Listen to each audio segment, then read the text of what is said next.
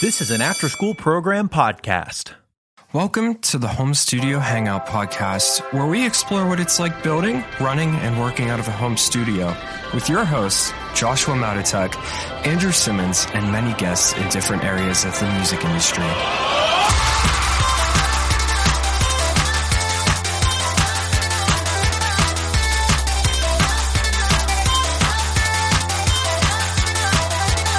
And welcome back to the Home Studio Hangout podcast. Uh, my name is Andrew Simmons. I'm here with my buddy Josh.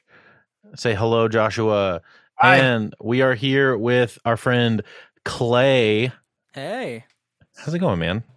Uh good, good. Yeah? I'm new to podcasting. I used to uh, edit podcasts like as a job, and so it's weird to be on the other end. yeah, I dude, I did that same thing too uh, last year. A ton of edit podcast edits, so I'm uh, super feel you. Uh, but it was really weird getting onto the microphone side of it. Yeah, it's Uh, it's bizarre. Yeah. So, uh, Clay, you're vocal engineering extraordinaire. Uh, I would, I, I really like what you do with vocals personally, and you. uh, you know, producer, general. Yeah, You know, I kind of I'm definitely that whole uh, jack of all trades, master of none sort of thing. uh, well, let's let's uh, maybe introduce yourself, and then we'll kind of go back on like how you got started in music and stuff like that. So let's maybe start there. Kind of introduce yourself to the people. Sure. Um, so yeah, obviously my name is Clay. Um, I have a solo project called Fox Chase. Um, and in more recent years, I am the uh, vocalist for the comedy pop punk band Sunrise Skater Kids. Um, and yeah, that's been uh, a ton of fun working with comedy and and stuff like that. Um, I also had weird uh, meme success with a uh, coronavirus Hercules parody and a Japanese version of All Time Low's Dear Maria. Yeah, so you're very specific niche. Yeah. You're Uh, you're you're very much in with me on like we got popular off of stuff that we had no business getting popular Yeah, of. it's so so weird, and like I enjoy it, and um, I guess we could talk more um, Yeah. about that that sort of stuff later. For sure. But, um, yeah, lots of cool things have come from that, and also nothing has come from that. uh, The uh yeah, yeah. Let's uh let's take it all the way back to the beginning and Okay. go how did you get in like what kind of got you into music to begin with? Sure. Um, so to give the most cliche story, I was born into a family of musicians. Um, so my uh, grandfather uh, used to tour with the Lone Ranger as an accordion player. Uh, yeah, and then he had uh, five daughters. Obviously, one of them being my mother. Um, and they were all kind of like trained in like a military way to do like five part harmony and uh yeah so like That's my- really that's wild. it's yeah it's uh we're my, saying. This is in your bloodline. Yeah, yeah, like it's i have to um defend my honor. Um but my mom um would i guess i'll talk more about them as um you know in their childhood. Um so yeah they were all musically inclined from very young age. Um and uh my one aunt um went on to you know pursue music as a career. Um she was doing uh just little mini touring things. Um wasn't like a massive success or anything like that but um and my mom used to sing uh harmony for her like backup um vocals for her live. And uh to the point where like you know she was on tour singing backup for my aunt uh at like 8 months pregnant with, with me. Uh so i guess i was getting um country music pumped into the womb. Uh That's um which is maybe why i'm not super into country. Um but anyway uh yeah so th- i just kind of had this whole um lineage of uh, musicians in my family. Um weirdly enough out of all the um the kids of those i'm the only or there's one other musician um but i'm one of the only ones that still stayed in within music. Um so i guess it died out But um, yeah, it's uh, I guess that's technically how my music uh life started. But I didn't really start pursuing it um until I was probably around eleven or twelve. Um, when I was just like, I I think I heard like I was at like a baseball game and I think I heard like Crazy Train and I'm like that guitar sounds cool and my dad played guitar. Yeah, exactly. Yeah. And which is like it's it's a pretty easy riff. yeah. Um, so my my dad plays guitar a little bit. Um, and he uh taught me that little riff, that and like Iron Man and Smoke on the Water. You know the the uh, Guitar Center Holy Trinity. um. Uh, so that's how I started with music, and then obviously, you know, once you learn an instrument a little bit, you're like, oh, what other songs can I play on it? And then, yeah, yada yada. Mhm. Um, but yeah, that's how I started. Um, I guess my interest in music. Before that, I was really into visual art. As a little kid, I was like, I want to be an artist for Disney. And then, uh, yeah, obviously that didn't pan out, unfortunately. I mean, Um, but your stuff is sick though. That's like one part I feel like that most people don't realize about you is that like you you're a sick at drawing, dude. Like at like digital Thank you. art media and stuff. I was I was drawing earlier today while I'm installing uh, thirty thousand pieces of software on the new computer. Um, but uh, yeah, no, thank you. I I actually I stopped for a long time. Like once I got into music, Mhm. um, and then probably into high school, like halfway through high school, I was like, I hate drawing now, and I like stopped for like eight years, and then it wasn't until like probably twenty eighteen is when I started drawing again for a- a thing called um Inktober is what like a lot of digital artists do where Mhm. um, throughout the month of October, uh, you get a different drawing prompt every uh, every day. Um, so it just kind of keeps you on your toes. You have to move fast. Um, you don't spend you know a week or more on a single piece. You have a you have a day. That's it. Um, but yeah, so I once I got into music, I kind of put that aside and I started my um, recording career uh, with a rock band USB microphone for uh, Guitar Hero World Tour. I think Heck yeah. Uh, is what I used into Audacity, and I didn't have a mic stand, so I laid it on top of my desk and just held my guitar in front and played it. Bro, you sound like Daniel from freaking Convictions. I don't know if you listened to that episode, but we had a whole conversation about how that's like the OG beginning of everybody, Oh, yeah. I feel like. You have to start. Well, now now people have Reaper, right? And you can just get a full DAW, you know. for free, basically. Yeah. Um, it's not free. Don't say it's free. Uh, I'm just gonna go on record and say that anybody who tells me they use the Rock Band mic is not really dedicated. It has to be the Guitar Hero World Tour mic. well, I think I had that one and uh, the um, Beatles rock band for Wii. Um, yeah, so I had both of those. Um, yeah. But yeah, I would just record crappy acoustic covers. Um, you know, there was no click track. At least I don't think so in Audacity back then. Uh, there's no click track. There really wasn't no there wasn't in. prior to like 2012, I think maybe. I don't Really? remember. Yeah, well, this is definitely before then. Yeah. Um, and yeah, it was. Um, those are awful. I wish I still had some. I have like some old recordings, but not that old. That stuff was like buried, uh, with my Tumblr account when that Oh man, that disappeared. Um, it's the face of the unlocking like pieces of my memory brain. Oh my gosh. Yeah, exactly. Core memory unlocked.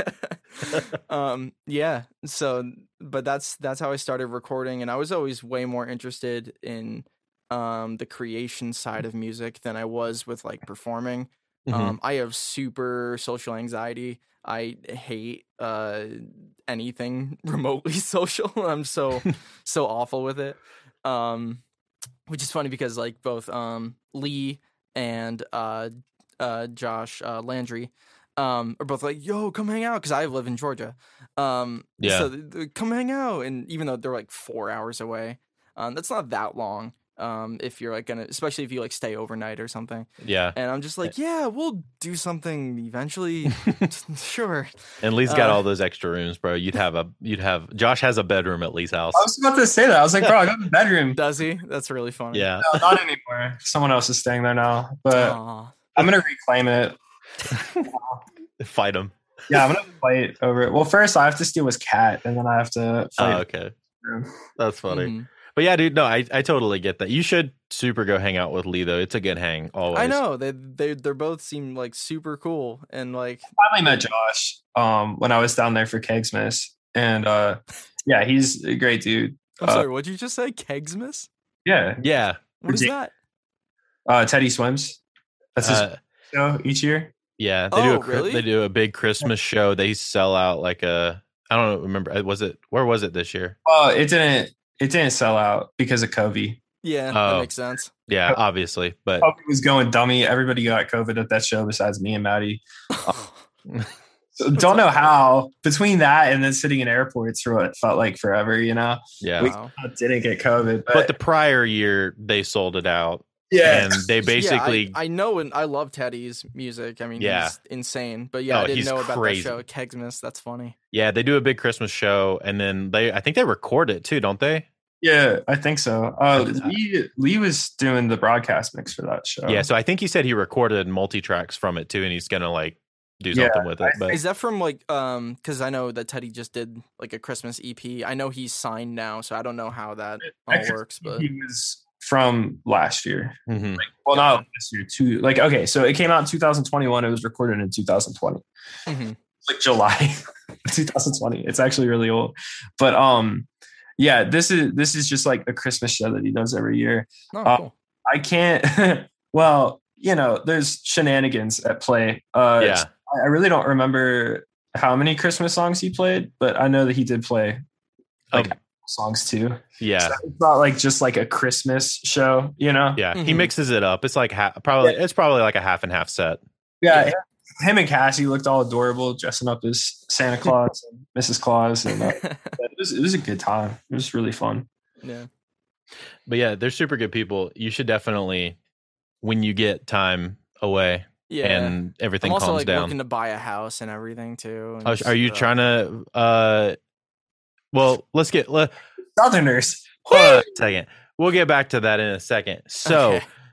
you you're working and you're doing music stuff you got into it how'd you get to decide that you wanted to record specifically because you were like oh so i don't i know i don't like live Yeah. stuff It's funny. It, it's still like um, it's a more recent revelation than you'd probably think, um, because I. So throughout high school, you know, I I played stuff, and that was when I was probably like thirteen or fourteen when I first got Pro Tools. That was my first DAW. So Audacity to Pro Tools is kind of a big uh, learning curve. Mhm. Um, That's but uh, I figured it out. I think And- you're the first person I've talked to who had Pro Tools as their first DAW. Yeah, uh, and it probably was a matter of like my mom took me to Guitar Center, and they're she's like, "What does he need?" And they're like, "This is the industry standard," and uh, I, I got like an M box uh, bundled with Pro Tools Eight. Uh, nice is when I started, and um, yeah, that's I I started with that, you know, with just uh, all the stock plugins and and all that. Um, but what I realized now, um, and I probably didn't realize until maybe like three, four years ago, um, is that I didn't I didn't want to like record. Like I don't want to be even like a producer for somebody or Mhm. anything like that. Because I did I pursued that for a while where I was so sorry to jump all over. We all have ADHD. No, you're good. like that. Um, let me go back to the chronological thing. Uh, so from high school, um, I briefly went to uh, university and dropped out in three months because you. I know. I think you had a, an episode about should you go to um, music school. yeah Um, and I'm I'm in the camp. Well, I guess it depends of on what you're doing, but I I'm in the no uh, sort of thing Mhm. because it's it really is a um. One, it's it's a dumb luck thing where, it, or like who you know, sort of thing. Mhm. You're just making connections and um, opportunities. It really is just like I've been very lucky um, for people I've been able to work with and stuff like that. Um, but at one point, I did think I want to be like kind of like Lee. Like I consider like Lee, he's an engineer, like a true engineer. You know, there's a lot of people who um are like I record and it's just like they bring their buddy over to like their basement and Yeah.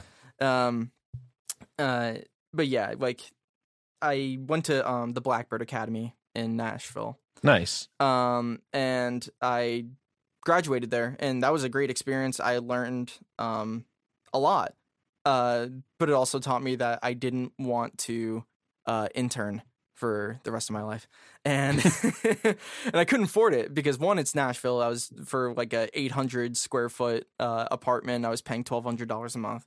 And uh while in school, so I was working night shifts um baking donuts at Dunkin' Donuts and it just wasn't feasible.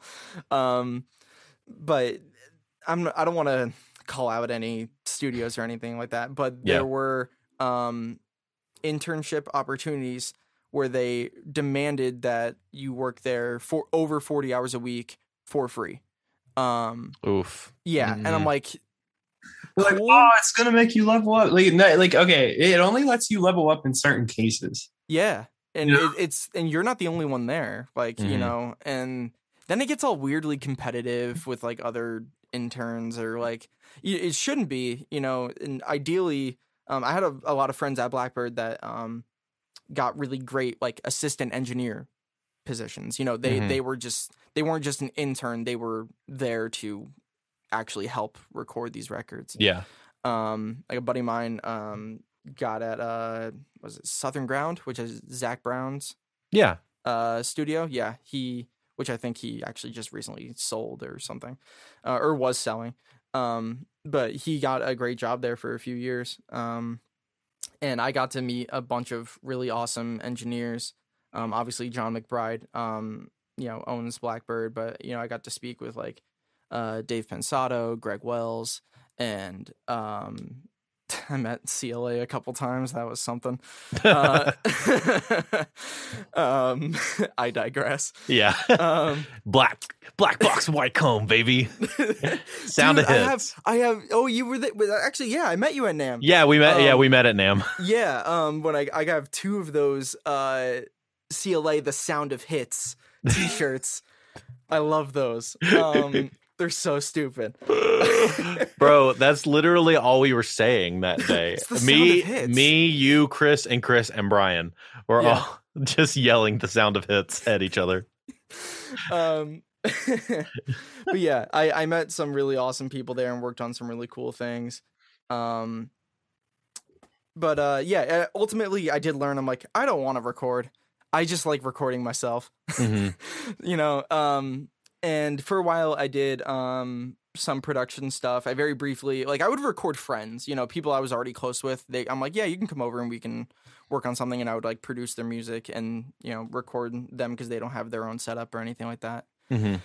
um but i realized like i don't want because i am so um introverted um the whole social aspect of constantly being introduced to strangers and having to um basically hit like a reset switch about like hi i am me like you Yeah. how do i i think a, a good analogy that i can come up uh, come up with is like if you go to like a, a theme park and there's like the long line and when when you're waiting in that long line there's like a thing um like an introductory like audio or something playing uh that like introduces you to the line while you're waiting and then Mhm. once you go in it resets for like the other people that are waiting in that line it's just having to constantly be almost uh be like on a reset repeat um sort of thing where I constantly have to uh learn the person and like uh their communication style you know when you're Mhm. recording with somebody Yeah, you have to learn. Um, i'm sorry I said, yeah, you have to like learn how to read people and like, yeah. everybody's super different Yeah, See, like that's something that like I honestly kind of like. Um, I I feel like I was always good at that. Um, and uh, like especially like getting into sales and stuff. Like I I, I don't know if it was like a conscious decision or if it just kind of happened. I ended up liking that, but um yeah, no, I could see how that's like extremely exhausting for a lot of people. Yeah, especially for somebody who's like not built for that mentally. Yeah. Yeah. Well, I mean, there are times whenever I'm just like over it because, like, you know, you really do have to like cater to a lot of people's egos, you know. And Mhm. uh, there, yeah, there's times whenever I'm just like, I'm, I'm just done, you know. But yeah, that definitely gets exhausting.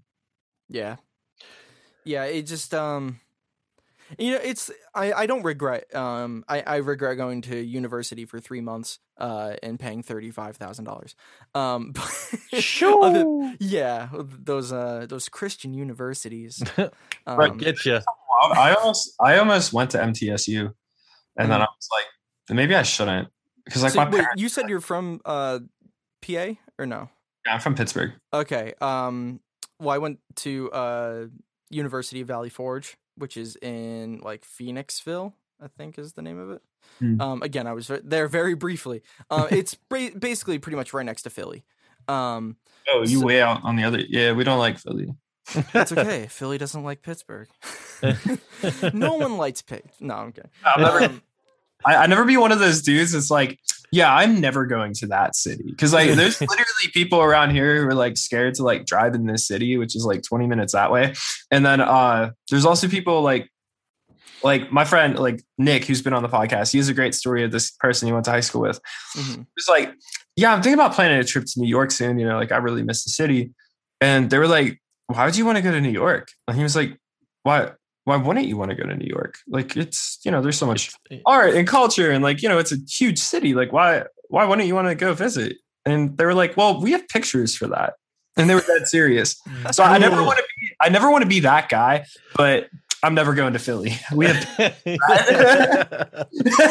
Yeah. Um and I'm not from Philly or anything. Um Jersey guess- boy, uh, right? Yeah, yeah. So I, I yeah, yeah. born and raised in Jersey, and then um, after high school, um, briefly went to Pennsylvania for college, and then from there straight uh, drove 16 hours and moved to Nashville. Um, so that was an endeavor, There you go. and I had to make that trip multiple times. Shoo. Yeah, it sounds like me with Florida. I've, I've Uh. done that. I've I've driven from St. Petersburg, Florida, to Pittsburgh six times, and then no, to Atlanta. buy a plane, dude. Just buy a plane. I probably should have. Um, what part of New Jersey are you from? I'm from Central Jersey, um, which is mythical to uh, a lot of people. Yeah. Uh, there is a Central Jersey, um, but I'm from Monmouth County. It's like literally dead center, um, right along the Jersey Shore. Um, Ah. yeah. So, uh, yeah, I, I grew up uh, Monmouth County, uh, specifically a little town called Eatontown. Um, nothing goes on there. Nothing's uh, important. We had a military important there. base and that shut down, so now we have nothing. Like my my my scope of like uh scale as far as distance goes is like Yeah. pretty skewed whenever it comes to most of the Northeast because like Pennsylvania is like a pretty big state yeah, it's pretty the big. Northeast, but then it's also a really small state compared to the West Coast. Um, True. so like how compared far, to the central of America too. yeah, exactly. So like how far away were, were you from from New York City? Oh God, um, forty-five minutes.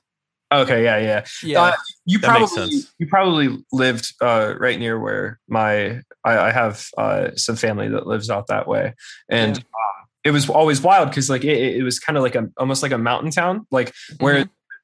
get you know feet of snow, but then like you could be in New York within an hour. It was really cool. Yeah, yeah, Uh, no. I really And like. like, despite the reputation, um, I I think Jersey was like a gorgeous state. Um, it was really really nice. I mean, like it gets cold, um, but you know, people up in uh Minnesota are probably scoffing at me. So right, like- right. Yeah, that, that's kind of how it is here. Like it's very moderate. You know, we got nine inches of snow yesterday, yeah. and it's been like under twenty degrees. Oh, Wait, where are you now? Pittsburgh. Um, oh, you're still there. Oh, okay. I didn't I didn't know you were there. Yeah, right now we're we're still here. We're, he we're moved. He moved to uh, St. Pete, and then had to move back because COVID. Yeah, 'cause because kinda- yeah, we moved down there because uh, Madeline got a job at the minor league baseball headquarters um, as a director, and then like COVID helped accelerate the process in Major League, just absorbing all of minor leagues operations. Yeah. That's cool. yeah, it was pretty sick. So then we moved back here, and we're we're about to uh, start making plans to move to Atlanta. So Oh, great. More people. Yeah. Nah, uh, I haven't really been up um, towards Atlanta because again, it's like a four-hour drive, so Yeah. I haven't really had. Um, you're more I on mean, the you're more on the coast, right? You're like Savannah area, right? Yeah, I'm. I'm pretty. Um, I'm like about an hour from Savannah, uh, an hour west. Um. Yeah, and so we were actually right now we're looking um for houses. It's been a process. Um, and we've been outbid on houses like three times. We were like, "Oh, we got it," and we're like, "No, we don't." like, um, the the whole housing thing is insane here. I whenever I was So working at the car dealer, to give you an idea where I live, so I, I live about 25 minutes north of Pittsburgh. Mm-hmm. Um, like 25 minutes north of Atlanta is like basically still Atlanta, but like uh, for Pittsburgh, like I'm I'm almost in the sticks, you know. mhm. Like uh, like there there's there's people who um, you know, like the, this is this is their hometown, and like the like Pittsburgh is like a different land to them, you know, like yeah, it- it's very like separate and Mhm. so um there were guys that i was working with trying to buy houses and they were offering like $25000 over what the asking price was for the Mhm. house and they were still getting outbid yeah. It be like that though. Yeah, bro. Crazy and i was like yo like where where like why why are people moving here We're we're we're lucky that we bought our house in 2019 before like the housing market went wild. Um, we got a three bedroom in God. Greenville for like 135,000. Oh. I So, you. Yeah, it was, bro. Honestly, we, we bought it before it even hit market, though. Yeah, which is really nice. That's we're kind of in a position where like we know somebody that's completely renovating a house, and we might just have to do it that way. Our, Um, yeah, our realtor was a boss. He Yeah. he was on top of stuff, so he got us he got us our offer in before it even hit market. Yeah, our our realtor that we have is actually really good. It's just It's hard I right mean, now, dude. It's yeah. competitive. with yeah because of how everything's going, and uh, basically everyone wants to be a landlord, uh, Mm-hmm. and get passive income. So um, it, it- things I the place I'm renting right now.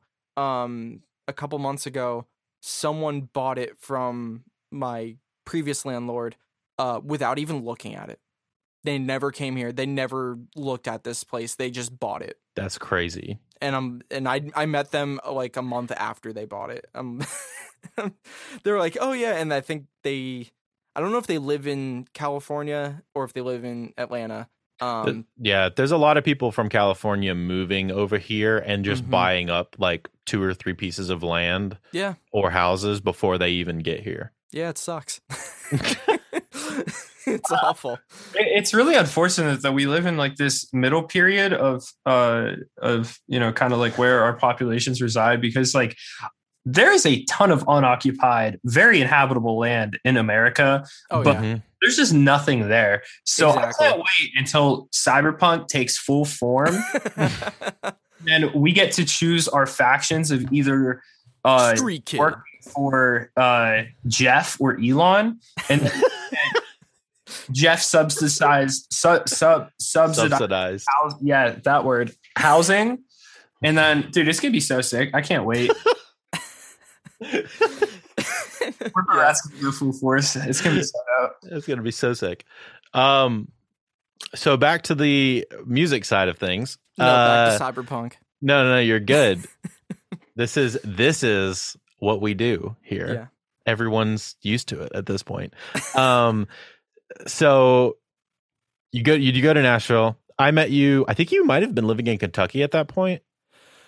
So yeah, my my timeline is like Jersey basically my whole life through like 18, 19 years old. and then you moved like four times in like Oh a span of a couple years. Yep.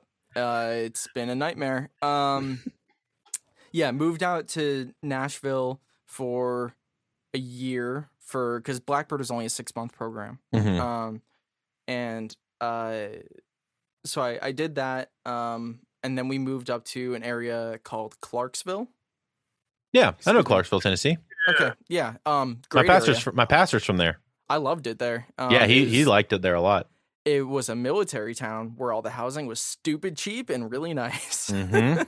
um, but you know, we were renting, obviously. Yeah. Um, but moved there. It was a great place. We were there for two years, and then uh, the landlord was like, "Eh, we're gonna sell this," and so they're like, "We're not renting it anymore. You have 30 days to get out." Um, yeah. uh, so then, uh, two days before we would have been forced out, we finally found a place. Um, like a friend of my my mom. Uh, we didn't even see it, and it wasn't finished being like renovated yet. Um, again, two days before we had to be out. Um, so it was just like, all right, I guess we're here. Um, incredibly small house in Hopkinsville, Kentucky. Um, not the best area. Yeah, that's what you told me. you were Um, like, I don't really go outside. it, it was just it wasn't awful um but it just it was so depressing there to be honest Yeah. uh and we were there for 10 months uh so we didn't even finish our lease um and then moved out here to yeah. So you- so you so you let's go ahead, Josh. I was gonna say, yeah, we didn't finish our lease in Florida because we didn't have hot water, so we used that to get out. Mm. Cool. um yeah i moved um we moved to georgia specifically um to be closer to my parents um just because they're getting older and stuff like Yeah. that Yeah. Okay, yeah, Um, that was my que- that was going to be my question. What what made you move towards like Georgia? Georgia? Yeah. Um, they live in uh, a place called Midway. It's kind of like a s- not swampy area. They live on a lake. It's actually really nice. Okay. Um, but there's a lot of the like hanging moss trees.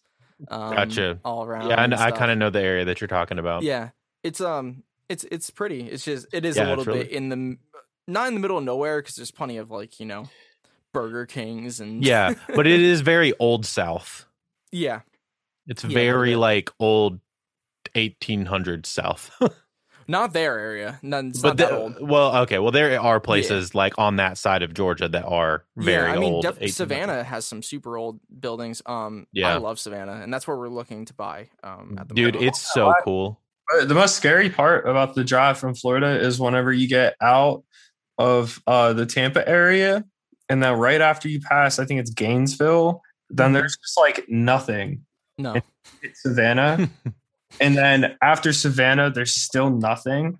And that dead space in between always made me feel like I was about to be put like on a shirt or something. It's terrifying. so scary. I, I did not like it. Like you're just driving for miles, and then all of a sudden there's like a bunch of houses. Like like I mean, like like uh, I don't even know what to call them. They they almost reminded me of like the the steel town houses that I see around here, but they're almost like uh like nicer sheds, like almost like a prefab kind of thing. yeah, I know what you're talking about. It's Yeah, just like where do these people work? Where do you get food? what do you do?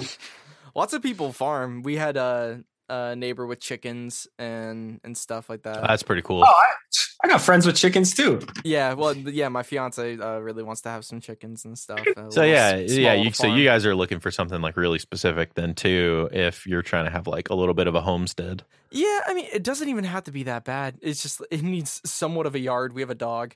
Yeah. Um, and Somewhat of a yard, like a half a quarter acre lot or something like that, and even you could do some. su- super big. I mean, obviously, you don't want to annoy people. Um, Yeah. with like a crowing rooster or something. and and yelling from your house. yeah, I have to make sure uh, wherever we are, um, it's well insulated. I have my sound panels, but that doesn't soundproof. And Yeah, some of the stuff I do is a little more aggressive. yeah, Uh, I mean- guess with that, we can segue back into our podcast. yeah. So I was gonna say, so what made you decide I'm gonna be the vocal guy? I'm the vocal guy. uh, um, I just I've always I mean it might be because um my family had that whole harmony thing growing Mhm. up, um, but I just always loved um vocal arrangement stuff and um a cappella music and um stuff like that. Uh, I just realized I'm talking away from my microphone like an idiot. No, you're Um, good. That's all I do. You can't even see mine. um it's a good thing I don't have a camera because mine is just like in my face you wouldn't you would see like my eyes and that's it behind my pop filter um but yeah it I've just always really enjoyed um, arranging vocals because um, they're they're so dynamic in the sense of like um, tonally. Like Mhm. they, I I do lots of things where like if I have a big vocal stack of like you know it's singing like a, a chord like a, a pad or something, but I almost like uh do a filter sweep but with my mouth. You know what I mean? Like what? You know what I mean? Like Oh that- yeah. that, sort of thing. Um, and you have a you know twenty five voices doing that, it sounds um, super cool. and then yeah, and also like sliding between notes or something. Mhm. Um, it can just create such cool effects. Like you can probably get that sort of thing um with like fretless instruments and whatever. Um, but the cool part is that it's not an instrument. You know, it's it's a human being. Um, Mhm. But yeah, just I I probably um so my my parents are very religious um and my dad was a pastor um but so I grew up pretty much only listening to uh, Christian music uh lots of CCM stuff uh which I know you know yeah uh has like these um you know big anthemic uh, Yeah. like vocals a lot of times and like it's all about. It's honestly all about the vocal. yeah Like It all is. of the mixes are all about the vocal. The production wise is pretty minimal outside of vocal production. Yeah, you just you have to get a, a guitar and piano drowned in reverb, and then um A like good th- backbeat on its yeah, a thirty a thirty second long uh studio or stadium reverb um with people singing along to you. Yep. Um, uh, there was a joke that my teacher at Blackbird uh, used to say that you could always tell um, whenever you would. It wasn't even a joke actually. Um, he was serious. Whenever you could always tell what was the Christian radio station um, by when you're changing through, and then you hear this like super shiny, consistent high end.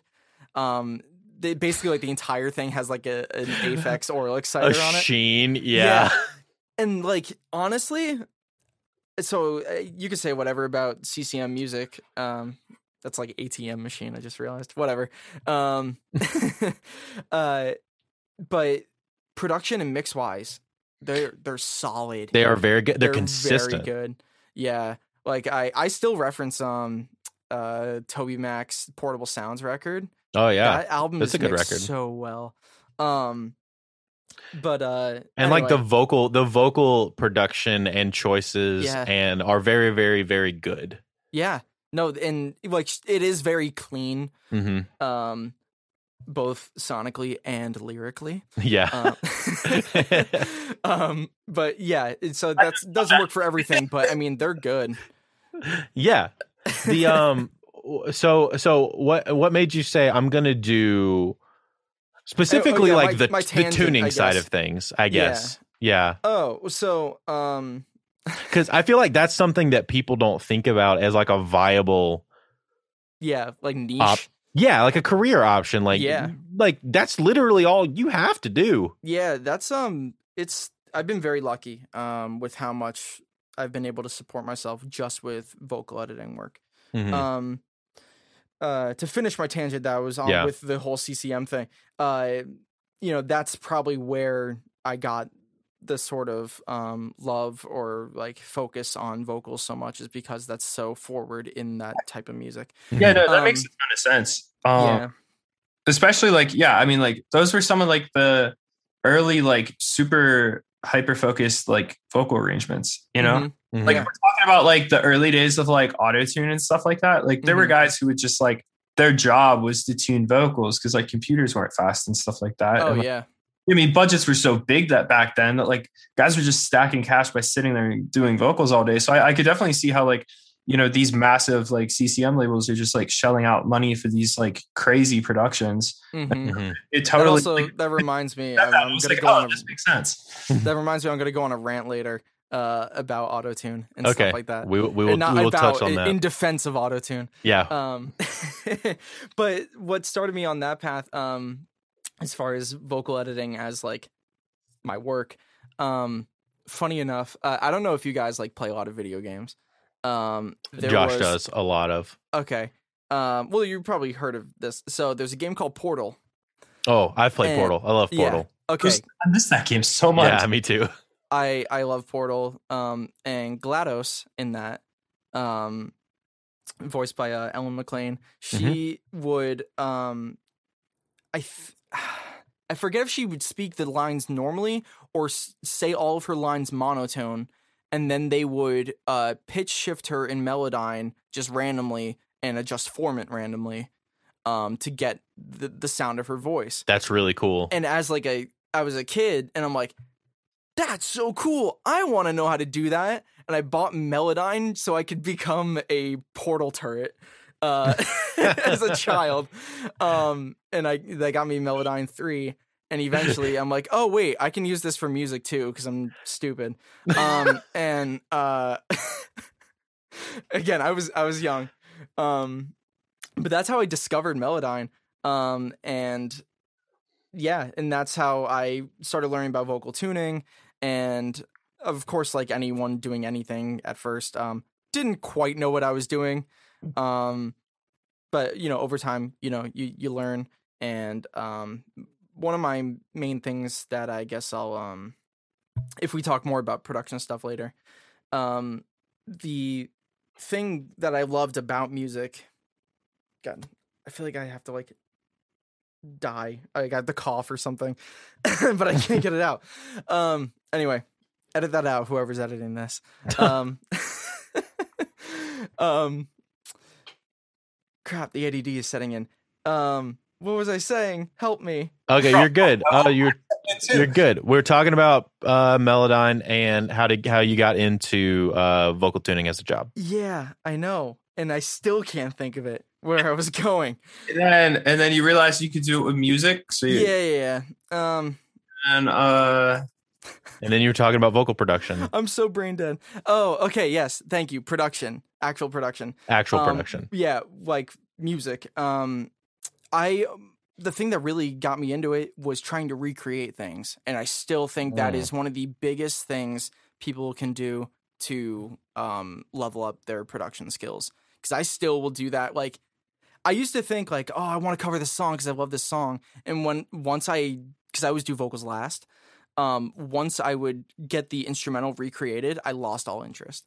Um, because most of the time, unless like the song had something really cool vocally that I wanted to figure out. But it was more of a my ADHD um thing where I want to learn everything. I want to Yeah. like I just have this thing where like I'll have like hyperfixations on like um certain um creative niches. Um and uh for production stuff, I'll be like, "Oh, I really want to figure out how they made this synth sound or you know, the drums on this sound so cool or like the song has really weird rhythm. Or, like I want to see what exactly that is, like if you look at it against a grid or something um like that. I feel like I'm fair. hearing myself double. No, I'm not. Okay. Uh I just want to make sure that No, the you're recording good. didn't mess up. Um but yeah, that that's like a huge thing um regarding um No, for sure. I feel like that's how a lot of people get started, right? Yeah. Is Well, like Yeah. the whole like I I hear this thing, I want to know how to do that thing, so I want to make I start trying to make that thing and then it leads you down Mhm. the path of well if I can do that, then I can try this and then I can do that. I and then you hear another song you're like, "Oh, that's Mhm. really cool. I wonder how you do that." Yeah, and to circle back around, I mean, me wanting to know like how did they make GLaDOS's voice in that video game is what got me a career in a weird way. Yeah. Um but uh yeah, I I just always really loved um vocal arrangements and just whenever I would cover stuff um I it could be um a combination of just like there was a, there's a famous thing that like John Lennon would hate the sound of his own voice, so that's why like a lot of the stuff would be like doubled, and that's kind of like where vocal doubles came in because the more affected it sounded, the happier he was. So it could have been something an insecurity sort of thing like that, where I'm like, uh, I hate my I hate my voice, but if I layer it up enough, it sounds cool. You know, the like Yeah, if yeah, I'm not yeah. interesting No. enough, the the production can be. Uh, that's actually crazy because that's that's like how I learned how to sing. Like Mhm. um so I was working with metal bands and then I Mhm. was like, man, none of these all of these guys act like vocals are an afterthought, but like for me, like the vocal cadence and the rhyme scheme is like oh yeah, even whenever it's screaming vocals, you know. Yeah. So, I kind of took on that whole thing, and then I started, um, I started, um, you know, getting into pop because of that. But I Mhm. remember whenever I was first trying to do pop music, I was like, well, I can't sing very well. Like, you know, like I, I was able to do like the whole pitch scream thing, which was crazy, but like I couldn't sing below Mm. that, you know? And so I started singing into auto tune. And then because of that, I was like, okay, well, like now I could get demos. Like it slowly got to the point where like now I'm a half decent singer. And like it's just like really funny thinking about how uh you know we all have like these certain like things that we're trying to learn hmm we end up like leveling up multiple times because Mhm. it's like that one silly thought you know it's like for Yeah. me oh well i want to be able to like you know maybe try to do like pop songs or something like that and then like now like i can actually consider myself like somewhat of a singer you know Yeah, I've I've heard your stuff, and it, yeah, it sounds great. Um, then when you said like a lot of people do get started that way, um, like as far as uh, recreating songs or something like that, Mhm. um, I've found more people aren't, and they're just trying to go in blind, and that like they kind of have ideas in their head, um, but don't know how to really get them out, or like, um, Yeah, maybe they- maybe it's just the people that I talk to that are successful are the ones that do that. okay, well that's a different story. Yeah, maybe maybe maybe that's what I'm thinking of. It's like because Um, like mostly when I'm talking to people like that, I'm talking to people that are like like you Mhm. that do this, you know, for real. And like Josh that do this for real. You know what I mean? And it's like I feel like a lot of people that I find that are successful, I'll say I'll amend it to that. That Mm. The the some of the most successful people I find are the ones that are teaching themselves through trying to recreate work that is already like successful. yeah that's Mhm. something that matt rad was talking about he was like if if you haven't tried this like everybody needs to sit down and like try to recreate their favorite song and um Always. you talking about like even like recent productions like he's he'll still sit down whenever he doesn't have work and like he'll try to like recreate a song that he likes right now just because um he learns more from that from anything else and like for me like i never tried to like recreate somebody else's work i always just tried to like do my own thing but Mhm. you know i can look back at like those certain moments where i came close to that where it was Mhm. just like okay like how did they get the drum sound in this city by the 1975 you know or like yeah. Um, you know, how did they get that guitar tone on this record? And then like those were like the biggest learning points for me. And I feel like if I did sit down and I just tried to like recreate something like, you know, one to one, it would have been I, I probably would be a lot better. yeah, it's um I think the mindset that um cuz you were saying that you don't want to copy someone, you want to do your own thing.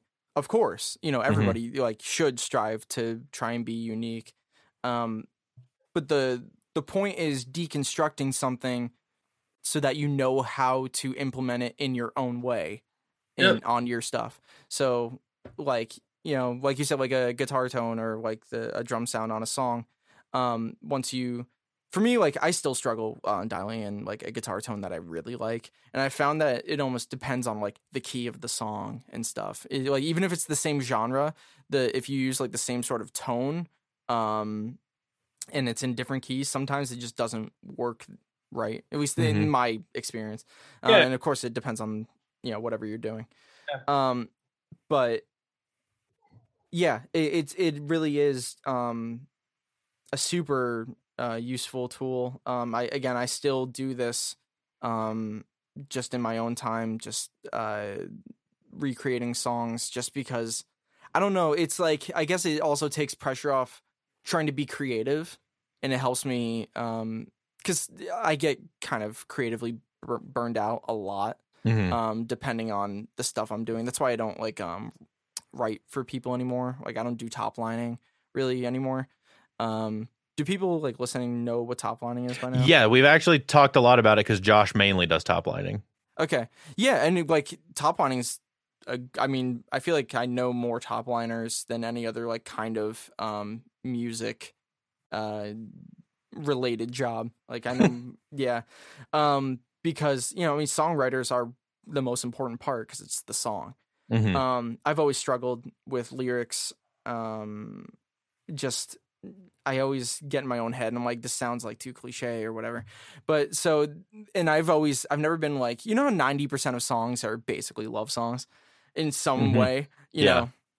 Um, I've always just never been able to write songs about that. I don't know. It just felt like, in a weird way, it was filler. And yet, when I listen to songs that are love songs, I, I have no issue with it. It's just when I'm trying to write it. Hmm. Um, but anyway, uh, Interesting. So I tried to get like, I tried to do top lining for a long time, like a, a few years, and I did. Um, but it always felt super forced and just never came out with like a product I was super happy with. And I just became so burnout that um, I wasn't making music really at all. Um, so being able to recreate things takes the creative side out, where I'm just like trying to analyze and yeah. again with my AD, ADHD brain that does um, weirdly help just kind of focus me in on on stuff. Hey everyone, I wanted to tell you about a great company called That Pitch. Have you ever had some leftover song ideas you just didn't know what to do with? Or maybe you needed to flex that writing muscle, but you still need to get paid? Enter That Pitch, a sync licensing company that pitches your productions directly to their exclusive list of clients. That Pitch has already paid out over $120,000 to its members since October of 2020. They provide production advice, business training, and other resources to make your songs better. Go to thatpitch.com to sign up and use the code HANGOUT for 20% off your monthly or yearly subscription. So, uh, so talking about recreation, Mhm. the uh, and I'm going to link to these, but is that kind of where you were going with your like cartoon cover songs stuff that you did for a while? Because those yeah, are sick. I mean, uh, thank you. Um, so there is that. Um, like, uh, I remember the the one thing that I really wanted to recreate, or like I was really trying to recreate. The other ones, I was just like, they're they're theme songs, you know, like people kind of get it, and I've also Yeah. put my own sort of thing on it. for for those um, that, for those that don't know, Oh yeah, Clay Uh, has a series of uh where where he's like done he's recreated and like I guess m- done up a little bit to more radio standard. I get if you want to say that. Yeah, I guess that's a kind of way, just but like covers. Um, Yeah. but they're um, you know, obviously my my own style. Um, Mhm. which I used to. Back to that recreating thing, you don't want to fall in the trap of like, if you cover a song, don't make it like the exactly like the same. yeah, it's not a one to one. Yeah, sure. because like, why would people listen to yours if it's exactly the same? Just listen to the original. Um, But there are aspects of so I think of like my shiny teeth in me. There's mhm. like aspects of that song, like uh like the acoustic guitar part Mhm. that is very specific to that song and recreating the tone of that to the original i feel Mhm. like is pretty pretty specific and then like the phineas and ferb one i feel like there's a lot of parts to that that needed to be one to one Yeah, so I think I don't remember if the horn parts were exactly the same. I might have had um I might have just written my own things. Uh like Phineas and Ferb is is, is just a ska song. Um Yeah. you know, it's done by uh Bowling for Soup, but yeah um yeah, it's pre- pretty much just a, a ska. Shoot, that's crazy. yeah yeah it's bowling for soup Yeah, Bowling for Soup who's also Chuck E. Cheese if you didn't know that. Mm. Um Wait, do, I I can't I don't know if you said anything. I said, wait, what? Yeah. Um, the singer for um, Bowling for Soup is uh, Chuck E. Cheese. Um, anyway, you're blowing Uh, josh's mind right now Where a kid can be a kid, you know. Yeah. Um, the um. Uh, la- la- la- oh, Anyway. yeah, uh, yeah, the um, I did Kim Possible, and Yeah. that that one was the only time I think where I was just like, it has such a cool like, I don't know if it's a surf guitar tone. It has like this tremolo reverby. yeah like, that bo no no no no no no no yeah, yeah uh, and of course the communicator, the dun dun dun dun. Um, yeah yeah, which is probably just like a square wave or something. Um, Yeah. I forget how I did it, but recreating those, like those felt important. And Mm-hmm. uh, with that song, um, I wanted to keep the sort of early 2000s, I guess late 90s. I it was definitely a 2000s show, but yeah musically, um, it was very much of that era. It had that NSYNC Backstreet Boys, Britney Spears kind of Yeah, pop vibe. yeah, the um the break beat in the back Yeah. and stuff. Mhm. Um, which I I love. I still I'm very much uh obsessed with the early 2000s era of music. And I know it's whenever it's always like the music you were listening to when you were like 10 years old or something is Mhm. like the one that sticks with you for like life pretty much. oh You know, yeah. in your formative years. Everyone, Um everyone knows like all the early 2000s like pop music, and I I just don't because like I, yeah I didn't come up with it. You know, like my Mm. my parents uh were born in the 60s, so like Mhm. their like golden era of music was like always like the 80s, and so Mhm. like I came up on like new wave and like 80s pop and Mm. stuff like that, you know, and so Yeah. That was the weird part for me. Like belting out all these like you know crazy pop songs, and I'm like I I don't I don't know any of these. yeah, I mean, so because like I wasn't exaggerating when I said that all I listened to was CCM. Like I wasn't allowed to listen to uh secular music Mhm. um until basically high school. So what, 14, 15 years old. Mhm. Um so the the part of I mean the closest thing and um still my um one of my favorite bands is Relient K. Um and obviously they are a Oh. Christian and um, also like vocal parts out the waz, dude. Super, yeah. I mean, I would say Matt Thiessen is a super formative part of even just my vocal tone. Mhm. Um, I just not that I tried to be sing like him, but just I think it just ended up, you know, um, like a nurture sort of thing, where it's just Yeah. like I would always, you know, listen to these songs. Therefore, I'm like, this is how people sing. Uh, um, but yeah, I mean, Relient K's influences are definitely like super Brian Wilson, like Beach Boys and Mhm. stuff like that. Um, so it's like that mix of pop punk or pop rock with these big vocal arrangements. Um, definitely. Um, I remember um, there were some vocal um, arrangements of Reliant K songs that I did when I was younger. Um, but the yeah, uh, so it uh, was yeah. weird because I was um, I had that like sheltered upbringing basically Mhm. um and so i didn't i didn't experience the sort of um nostalgia for a lot of things that a lot of people have Mhm. um but yet the early 2000s music even though i didn't like directly listen to it i probably you know you would hear it in a grocery store or Yeah. like in in a mcdonald's or something yeah, uh back with the mcdonald's play places that i don't think and like on anymore. commercials and stuff. yeah, exactly. Like uh yeah. And so um I love a lot of that early like uh Michelle Branch. Um she has like the that very early 2000s um pop rock sound that hmm um is definitely coming back in style if you listen to the um the most recent uh Pale Waves album. Um, yeah. Yeah, it's super of that era Mhm. uh, and I love it. Um, and everything's coming back around for 90s, early 2000s right now in a weird, weird way. yeah, it's gonna. I have a feeling we're gonna hear a lot more break beats in I'm okay songs soon. Yeah, Yeah. I, I like it. I'm here for it. I just think that's what's gonna happen. Yeah, probably. Yeah, that's like a huge thing right now. Like it's just like the whole early 2000s, uh, late 90s vibe. I'm Yeah. seeing Which- It's upsetting to me because that's always like what I've liked doing, and like I'm not big enough to make a a, Yeah. a living off of doing that. I guess. Um, at the, it's gonna peak like pretty much now within the next like year or two, Yeah, and then go away, and I would have missed it probably. about to Uh, the hottest take in the world. I think that that era of music is almost as bad as like the 2005 to 2010 like top 40 radio. I I Like I, I, I still dig a lot of the vibes. Like I just did a song that I sent out uh, for pitch that's like very much like a late 90s like alt rock meets pop kind of thing. You know, like like I Mhm. love I love like the cheesiness of a lot of that music. Mhm. there is there is a little bit of cheese. To Yeah, it. It, it definitely depends. The same thing with '80s music.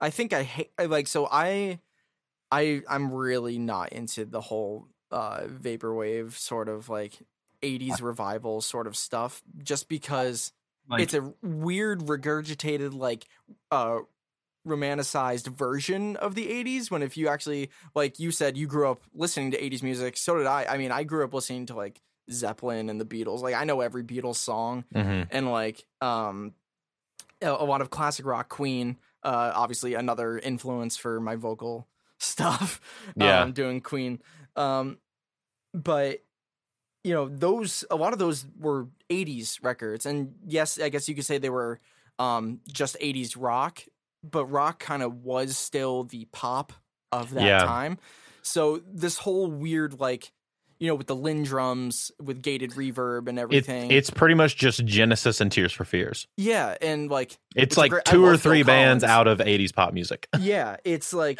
Even then, like Tears for Fears didn't sound like how like the Midnight sound. No. No, but yeah, it's just you know, if somebody had that as their thing, that's cool. But the fact that everyone was doing it for the past probably like five, six years now, and I love, I still see posts where it's just like, I can't believe '80s is back.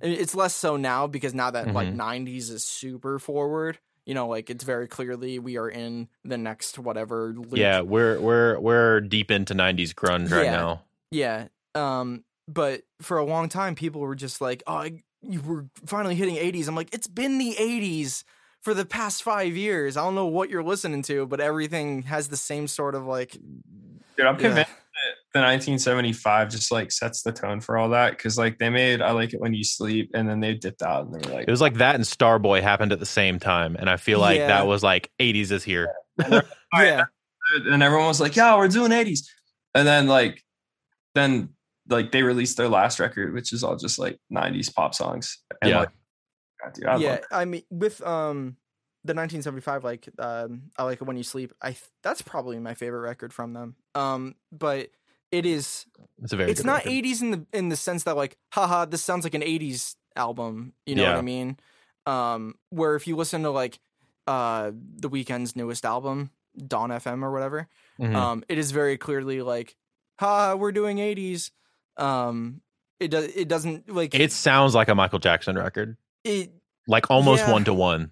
yeah and it's just i don't i don't want to say that it's like disingenuous because it's, it's not that it's that eh, i mean um but it's just it felt kind of forced but if you Mhm. listen to like say um the 1975 stuff obviously yeah of course there's those um uh not references um influences Mhm. um on there like if you listen to uh love me and then you listen to fame uh by uh, i think david bowie um they're like the same song yeah. uh They're, they did a really good job with that record because like I believe they were just like, yeah, we want to make a record of like what we imagined we would be making music if it was the 1980s and we lived in Los Angeles. You know, yeah and That's like literally what I mean. That's what they. I think that's kind of what they've always done. yeah, is like, what if we were in this time period? yeah, like this last record, like there was a lot more like garage influences and stuff. Mhm. Like we just wanted it to sound like the radio when our parents were driving us around when we were kids. Yeah.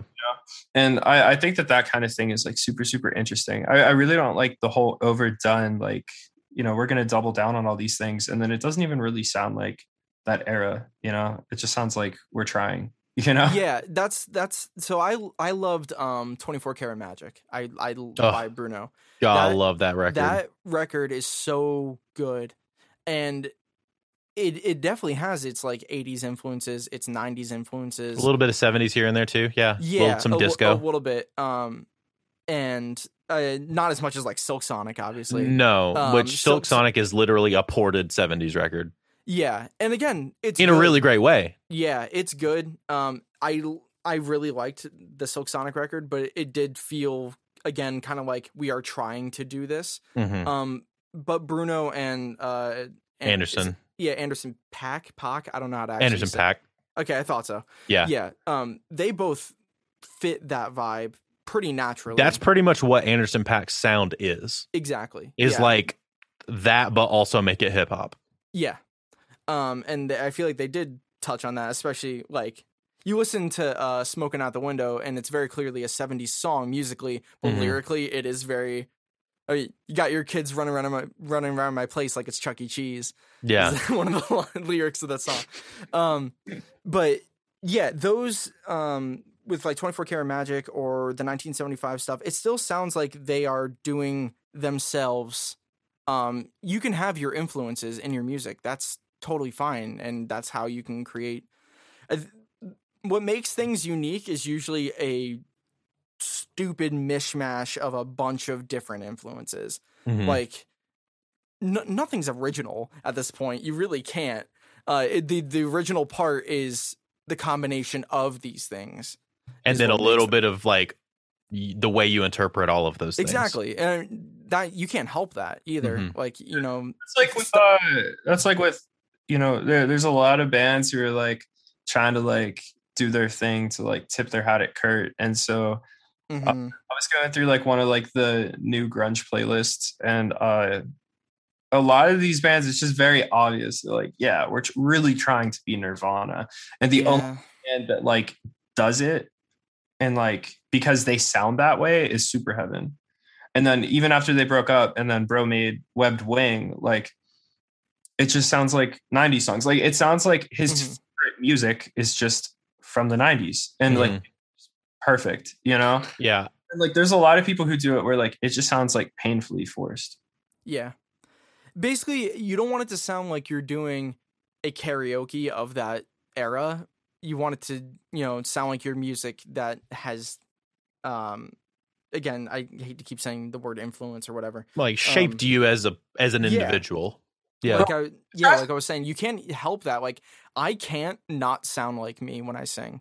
Mhm. Yeah. Like as much as I would like to for certain things. Like I love um I love jazz. I love a lot of R&B and R&B stuff and my voice is just not suited for Mhm. that. I've got a, a more uh, raspy, higher voice um, that just doesn't lend itself to Yeah. a lot of genres.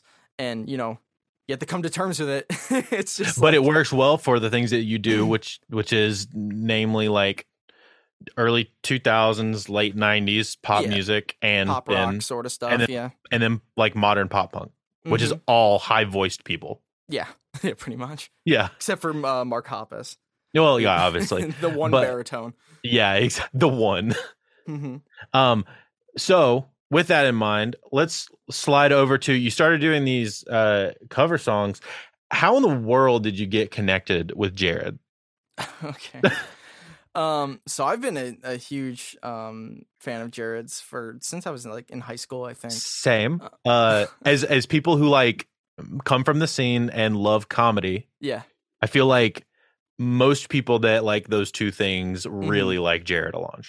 Yeah, I I I've always uh I've really liked comedy music. Um and I definitely find that easier for me. Mm-hmm. Um and that just might be because I I don't know. I, I have a jokey personality. Um so I guess that sort of like songwriting style that comes more natural to naturally to me uh, Mhm. versus I guess traditional songwriting. Um, not that I write any of the um, Sunrise Skater Kid stuff, though. Um, like he's not opposed to that. It's just that it's primarily his um, project. But in the future, um, there could be times where I just completely take over and Yeah. he's you know focusing because he has uh, like four fake bands. Yeah, he's got Um, the deathcore one. He's got yeah. the Canadian softball one that's Yeah. like a what Midwest emo mid- ripoff. yep. yeah. Uh, and he's got another one. Yeah, and then there's like um Crazy 88, which is his quote unquote serious band with Lauren Babic and Yeah, which freaking that band rules. Yeah, Lauren's insane. Lauren's Um, crazy. I'm I get to sing with her soon. Um, oh, so that's so that's so cool. it's gonna be cool. Uh, I can't say what it is, but um, yeah. So the way I got uh, hooked up with that though, like talking to Jared and stuff. Mhm. So it's funny. I um, he had a contest years ago, um, back when I was still living in Jersey, and it was just like a, a cover contest. You could win the stupid meme guitar that was like covered in a bunch of stickers or something. It was Mhm. like garbage. It was like a, a guitar you'd probably win at like Six Flags if Mhm. you if you like uh popped all the balloons with a water gun or something. Um, but uh, you would win that, and um, I did a cover and I came in third. Um, and the the one that won was like a shit post, which is it's yeah yeah is Obviously, that's gonna yeah win. it's it's fine. Like Yeah. I I genuinely like yeah it's funny. I get it. It's it on brand. I get it. yeah. Um it was I think from what I remember, it, it was like hyperpop before way before hyperpop was a thing. Um That's funny. so yeah, it was like kind of like 100 gecs uh covers uh of a Jarrod Alonge song. Um but they uh a few years later um the the old singer of Sunrise Skater Kids um disappeared off the face of the planet. No one knows where he is. Jared so doesn't know where he is. yeah, I was gonna say I didn't know whoever sang those songs yeah. because I think in my mind it was always uh Jared. what's his not Jared. I knew it wasn't Jared. Oh, Um I thought it was Jared. I knew it wasn't a Jared. lot of people so do.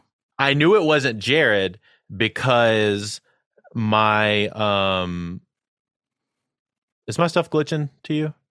A little bit. That's you're, weird. You're lagging a little bit, but Oh, okay. Uh, I think it's fixed.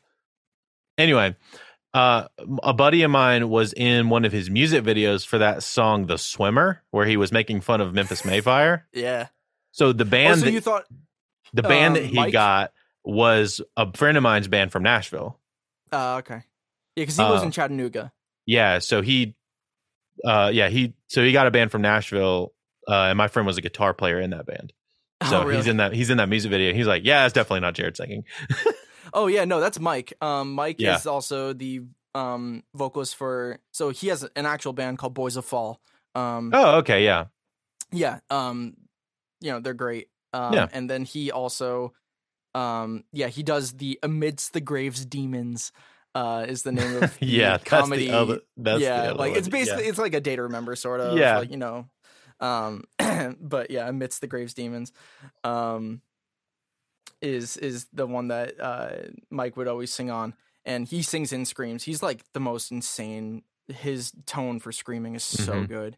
Um, but what I didn't know is that on all the Sunrise Skater Kid stuff where there was screaming, that was Mike. They would just Oh, I didn't know that. I just assumed it was like uh Um, homie from um uh Ohio that mixed everything. oh, Johnny. Yeah, I just assumed it was Johnny. Oh God, Johnny's so good. Um, I know. uh, I, I'm actually upset because I really wanted him to like mix my stuff, but he doesn't mix anymore.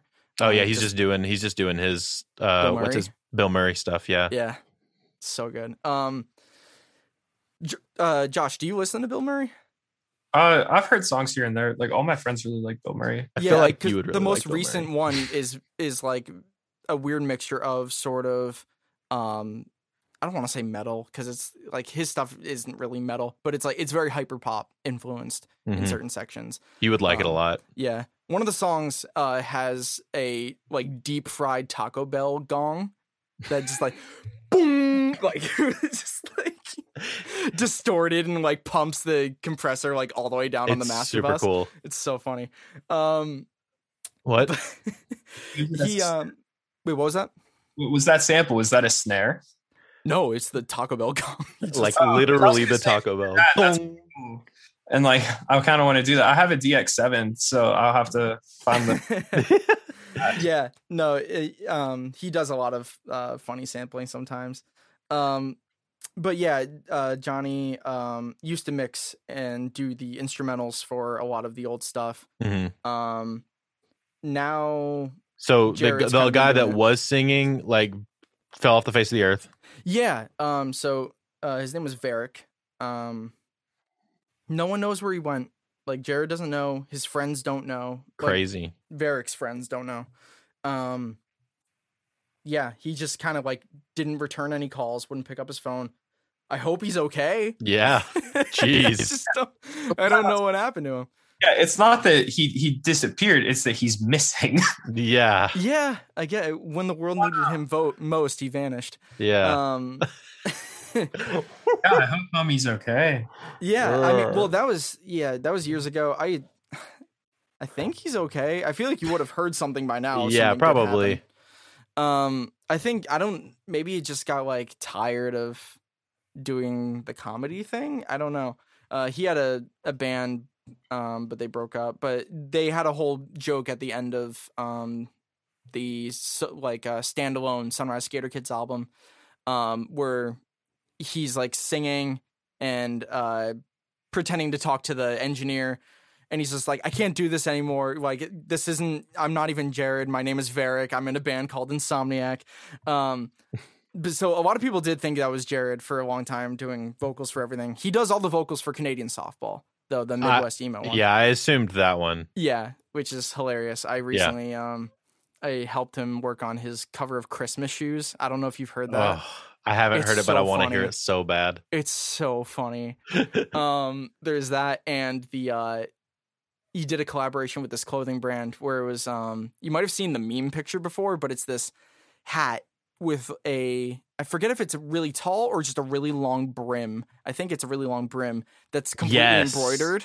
It's all embroidered and it's a, Mhm. about this basically about a dude fishing. It, so if you just look up Canadian softball Yeah, and yet I fish, yeah. so good. Um, so those are recent things. Um, but yeah, now um, him and I are doing the music like production of Sunrise Skater Kids together. Um, mostly him, just because I don't really do easy core stuff. Like that's just not my um, forte. Mhm. Um, he knows how to crank like easy core riffs out and everything. yeah, I was gonna um, say he's actually a really good guitar player. Yeah, he's, he's like pretty for solid. real. And what's funny is on all of the stuff, eh, it's all fake. It's all fake. Uh, it's the Odin. Um, we use Really? Yeah. Uh we I I played so on every album there's a, a medley. Um and so I won't say what the medley is. Um but I produced the medley on this one because it is um more pop oriented. And um so like there's a, a lot of songs um that yeah, they're just kind of out of his zone. So we kind of have different strengths now. Um Varick, you know, um didn't produce or anything. He didn't track himself, um, stuff like that. So this actually did work out.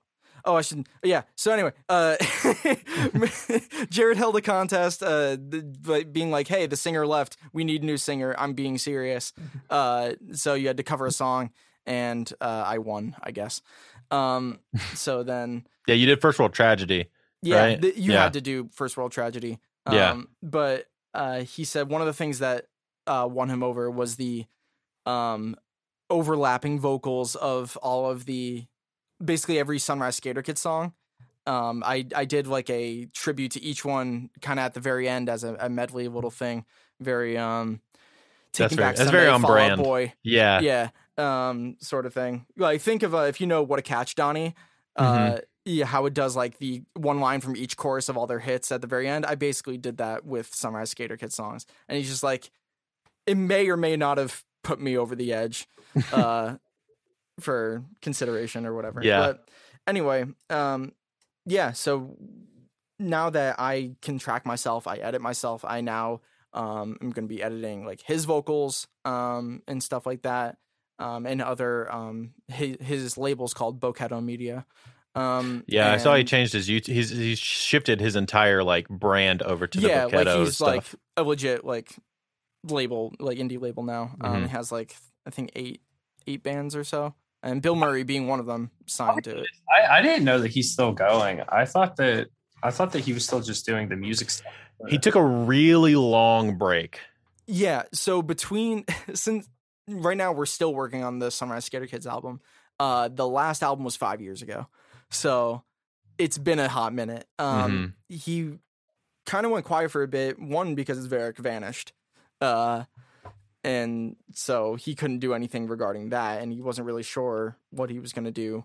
He did Um, do he did do in 2020. He did do a like a deathcore record with um Oh, Oh, the uh the Corona Corona Viscerate or yeah. Corona Viscerate for uh, Vermicide Violence. Yeah. Yeah. yeah, yeah, yeah. That's yeah. I couldn't remember. He has vermicide violence. He has chewed up. Um, yeah, yeah, But it was uh it was him and um I forget his name. oh shoot, the the dude that the really genty dude that like heavier set guy, heavier set dude. I Um can't think of his name. oh god. I can't remember his YouTube name. I I hate this so much. um, He's yeah, really whole, good. It's a whole. Uh, I forget if it was an EP or a full album. Might have been. I think it was a full album. Uh, uh, that was all just about medical stuff. um, like scientifically, completely medically accurate lyrics about like. One of About them was about, I think, diarrhea. I'm not gonna lie. I Yep, th- it was. Everything Yeah. was about like a different sickness. Josh, are you looking this up? Oh, It's incredible. know the facts, know the disease. Um, hold up. It's Dude. so good. It's really funny. It's actually hilarious. the the Canadian softball album is one of the best albums I've ever heard. I'm not gonna li- like just in general. like it's like, and oh my god, the the song with hotel books on it. I don't know if you're Mhm. familiar. with I haven't listened Books. to that one. No. Oh, holy crap! Uh, everybody listening, look up "Cut the Cord" by Canadian Softball. Um, I will link. and I and I love um that even in the lyrics in the description, um, it doesn't have all the lyrics, um, and you'll you'll find out why by the end. Um, that is one of the most incredible songs I've ever heard. it's just it, it's insane, and you'll get why once you Yeah. Um, but I mean that's just a solid overall album, like in general. Um, Yeah. So like, what's what's it kind of like? Like, what's the relationship there as far as like working relationship? Mm-hmm. Um, so, uh, we have creative differences. No, um, I mean, uh, we have different tastes. Is Well, really yeah, it- for which is- sure. but it, it's a good thing. Um, Mhm. because again, we we have different strengths, and um, he's like said to me that like it's it's nice that like I kind of like fill in the gaps for Mhm. where um and vice versa for me like i said i don't really do like easy core sort of stuff and he knows how to do that so whenever we need to do that sort of um style or whatever um we were able to kind of swap out for each other. Mhm. um but it's really it's you know pretty straightforward um and because uh he like trusts me in my skills as like a producer engineer um it's way less hands on than he had to be before. Um so i can, he'll just be like hey here's like a demo. Can we like produce this up?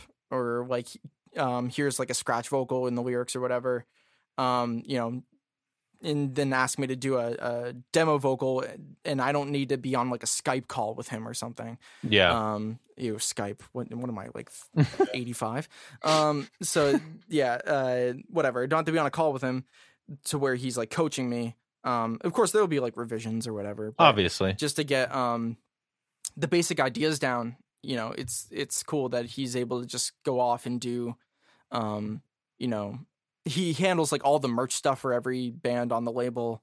Uh, like, um, Yeah. Well, I mean, he's like a full on businessman now. Oh, he, his life is like if it's not in his Google calendar, like it doesn't happen. Like it's just he is so like on a rail, like super super uh I don't even want to say organized. It's just like He works super hard. yeah, I, it's just um everything is pretty planned. Um and I respect it Yeah. and I can't do it. yeah. I mean, that's crazy, dude. I mean, to to do the label side on top of all of Mhm. the other stuff. Is yeah, like, and then like pretty wild. developing and like this hasn't officially been announced, but it's not really a surprise, so it doesn't, doesn't really matter. But like my Fox Chase stuff, I'll be signing to Boketo. Um, Yeah, that makes so- that makes sense. yeah, like it's not really like Yeah. a, a big announcement or anything, but um, you know, and you've seen uh some of the merch. Uh, he sent me a quote unquote Oh, uh, the, uh, Bro. the uh, prototype merch, quote unquote. Bro, um, I'd buy it. I'm It's gonna sell it. Yeah, that, so that will be on good. that that'll be on there uh, for um, people listening. I don't know if you you can upload a picture of it or anything. yeah, I um, will throw a picture on screen right now. Okay, right. I don't want. And now it's gone. yeah, if anybody's listening, it's um very stock like um not even clip art. Yeah, they're just stock photos. Uh, there's just a so man funny. running. Like like arms and legs just sprawled out, just running uh to the side, uh, running after a fox. He's like, "I will catch you." It's all in Comic Sans in different colors. uh, I will catch you. And then the fox says, no. And then in uh, like I think it's bright green Comic Sans in quotes, um, and it's not even center aligned. It's aligned to the left. Uh, and again, this is on a shirt. Um, and it says like the music is very good. And then it has Fox the the name Fox Chase, I think, in three different um Microsoft like word arts. Like default, like one is like grass made of like lawn. The other one is the the default like uh, orange red or uh, orange yellow gradient. Um, yeah, it's the most like graphic design is my passion TM uh, sort of Design, but that will be so that will be on there. Um, but anyway, yeah, he'll be like he helps with like merch designs and stuff. I actually he he has a um because I do um uh, visual art. Uh, he has a Crazy 88 shirt that's um it's based on Avatar. It has uh Oh, that's really cool. Katara and Sokka, but I redrew them as uh uh what's it called? Oh, did, did Yeah, we lose Josh? I I, th- I think his his internet was acting funky earlier. Oops. Okay. It's all good. Um, but it was um redrawn as Lauren, uh, Jared, and Patty. Um, you know, and it, it has like Yeah. Avatar font and everything. But That's super Uh, cool. yeah, so like I can do like uh, merch designs for him. He's um he, he's open for me doing Bill Murray stuff, uh, merch designs and So stuff. that opened So- up like a ton of opportunities for you. I didn't even Yeah. realize how much opportunity like that one tryout uh, opened up for you. Yeah, and like I took it seriously when I did um audition. Yeah, for sure. Like I didn't really think about what would happen if I actually won. Yeah. um but like i no matter what i was like yeah this is gonna be fun i didn't really think about like oh you know this will help um you know people see m- my stuff more um i didn't think about that at all Yeah. Uh, I mean, yeah, that's true. I mean, I thought about it when you got it when you told me that you won. yeah well you're Uh, probably way more business minded no you're definitely way more business minded Well, yeah, I mean, yeah, that's kind of my whole thing. Is I I'm like t- thirty thousand feet of like you know this connection leads to this connection. It's like that Charlie Day meme, you know. It's like ah ah ah. Yeah. Um, but yeah, I I don't. I think of those kind of things. I don't expect you to think of those kind of things. You're like, oh, this is cool. It's a meme. this is- Let's yeah. do it. i like That- funny music That's how, ha, ha, and that's how Shama is too.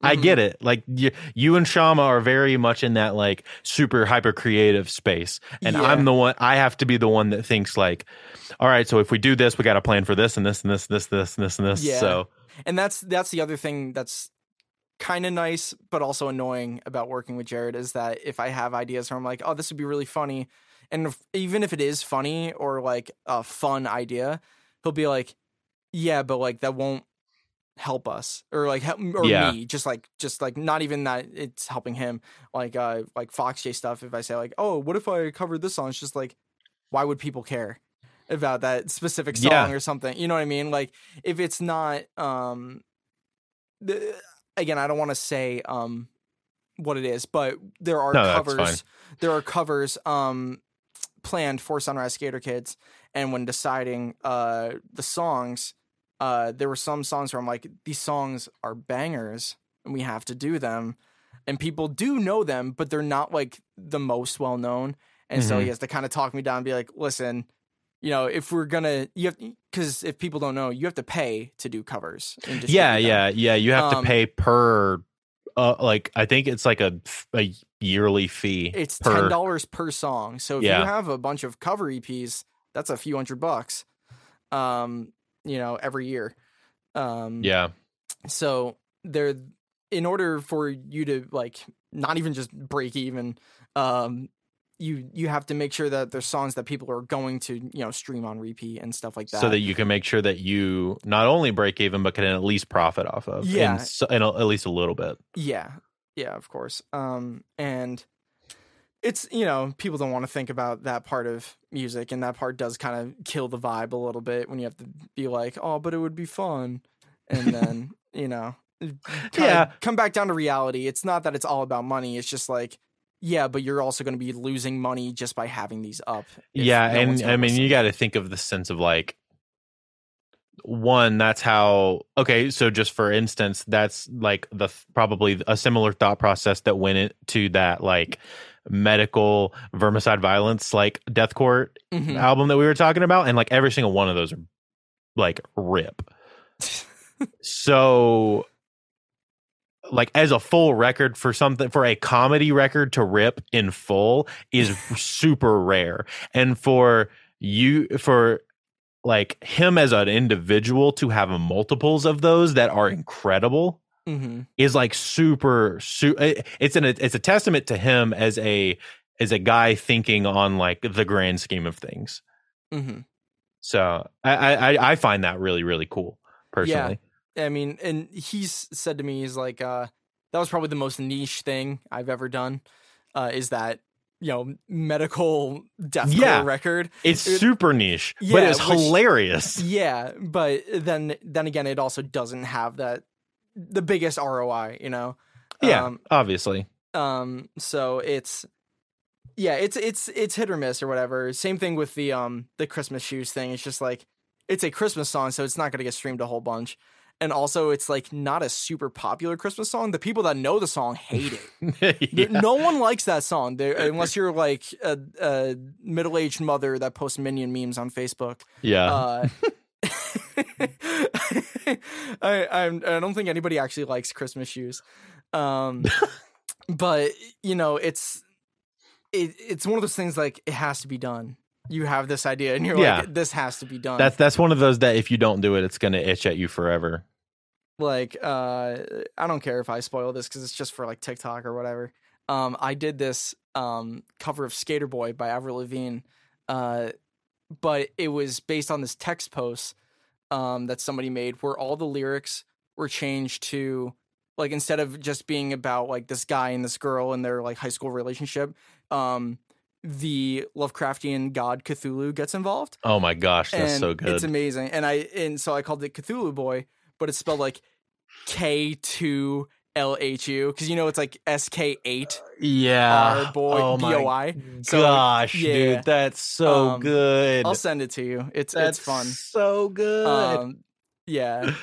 Uh, it's like he was a boy, she was a girl. I am a sentient octopus. Um, yeah, it's it's so good. That's um, so good. Yeah, so that'll be just be like a TikTok thing. Um, but I always find as far as like content, I, I've always been really bad at the whole quote unquote content creator sort of like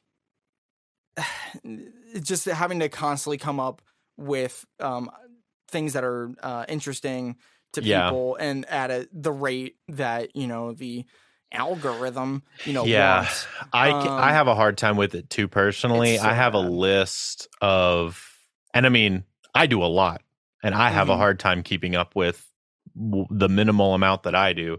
Yeah. Um Do you do all I- the social stuff for Shama, or does he kind of? he does all of so so for Shama specifically, Yeah. it is him and PD that do all of like the um that do all the reels. Anything with music involved, I do. Gotcha. Well, I was saying, Um, like, even just like, even just Shama's personal presence on social media is strong. Like, he has a Oh. decent following. yeah. Um, just as him on his own. I will Um, say, I, I talked to, I think I said this to Lee, but Shama did a thing in 2020 where he was like, Mm-hmm. I'm going to make a reel every tw- twice a week. I'm going to post a reel for a year. And he essentially quadrupled his followership. He went from like 20K to 100K. I get it, but I it may it's just me. I can't think of enough Yeah. things to.